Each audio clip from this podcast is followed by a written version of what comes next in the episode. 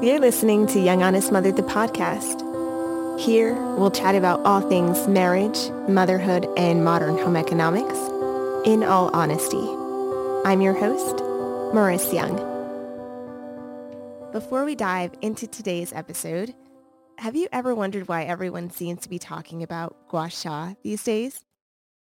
I'm always on the lookout for simple self-care techniques to add to my wellness routine. And the gua sha facial massage lives up to the hype.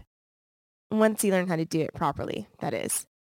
My friend Emily Perrick, who was actually a guest on episode three of Young Honest Mother, the podcast, is a licensed esthetician and gua sha enthusiast. So we worked together in collaboration to bring you a free ebook on how to give yourself a gua sha facial massage. Inside this free resource, you'll find details on what gua sha even is, what benefits you can experience, spoiler alert, say hello to glowing skin, and reduced fine lines. You'll even find a step-by-step guide on what to do and a diagram that shows you how to do it. Plus, we even answer frequently asked questions on recommended tools and methods. You can download your free ebook all about how to give yourself a gua sha facial massage by tapping the link in my show notes today. Happy reading and enjoy. And now, back to the show. Well, hello there, and welcome back to another solo show episode of Young Honest Mother, the podcast. Have you ever had one of those days when you just lose sight of the purpose behind your mothering? You can't see it, but I'm raising my hand high I admit that in between the seemingly endless tear-streaked meltdowns, his, not mine, and resolute displays of defiance and chatter-filled moments that are only on pause while Milo sleeps, I struggle to remember what this is all building towards. In all honesty, it's only after years of journaling, reading, and processing that I've even come to understand a cold, hard truth about myself. I was unknowingly harboring a fantasy of motherhood, one where my child was always well behaved, where I always felt secure in my mothering, and where I always felt like every single moment would be enjoyable. As I've settled into the fullness of motherhood, I've had to sit with many uncertainties and disappointments, coupled with both wonderment and gratitude. In other words, it's one of those both and kind of situations and I've had to learn how to hold the contradictions without falling apart, without feeling like a failure.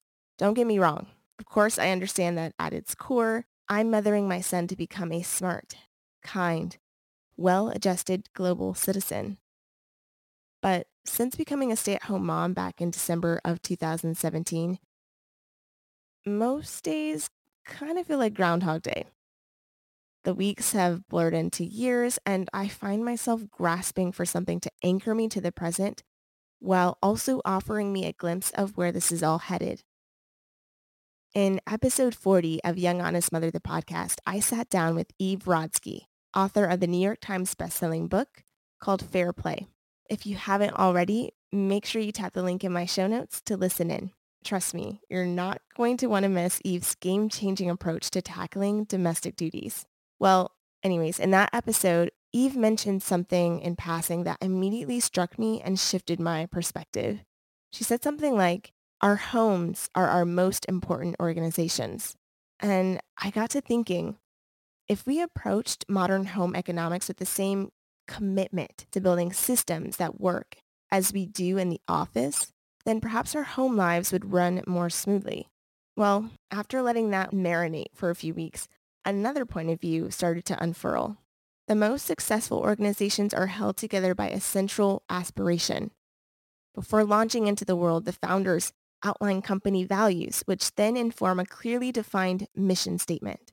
Those values and that statement are what help keep everyone working towards the same overall goals. So what if we applied that same concept to our home lives as well? What if we collected our individual partnership, and family values, and then formed parenting mission statements to remind ourselves of our long-term purpose. I think our homes would operate much more like a unified organization if we did. I don't know about you, But all too easily, I can slip into a paradigm where chores feel like burdens and responsibilities seem like traps. This is my family, and it is my duty to take care of them, even when it's not fun, even when it's not easy, and even when sometimes I'd rather be anywhere else.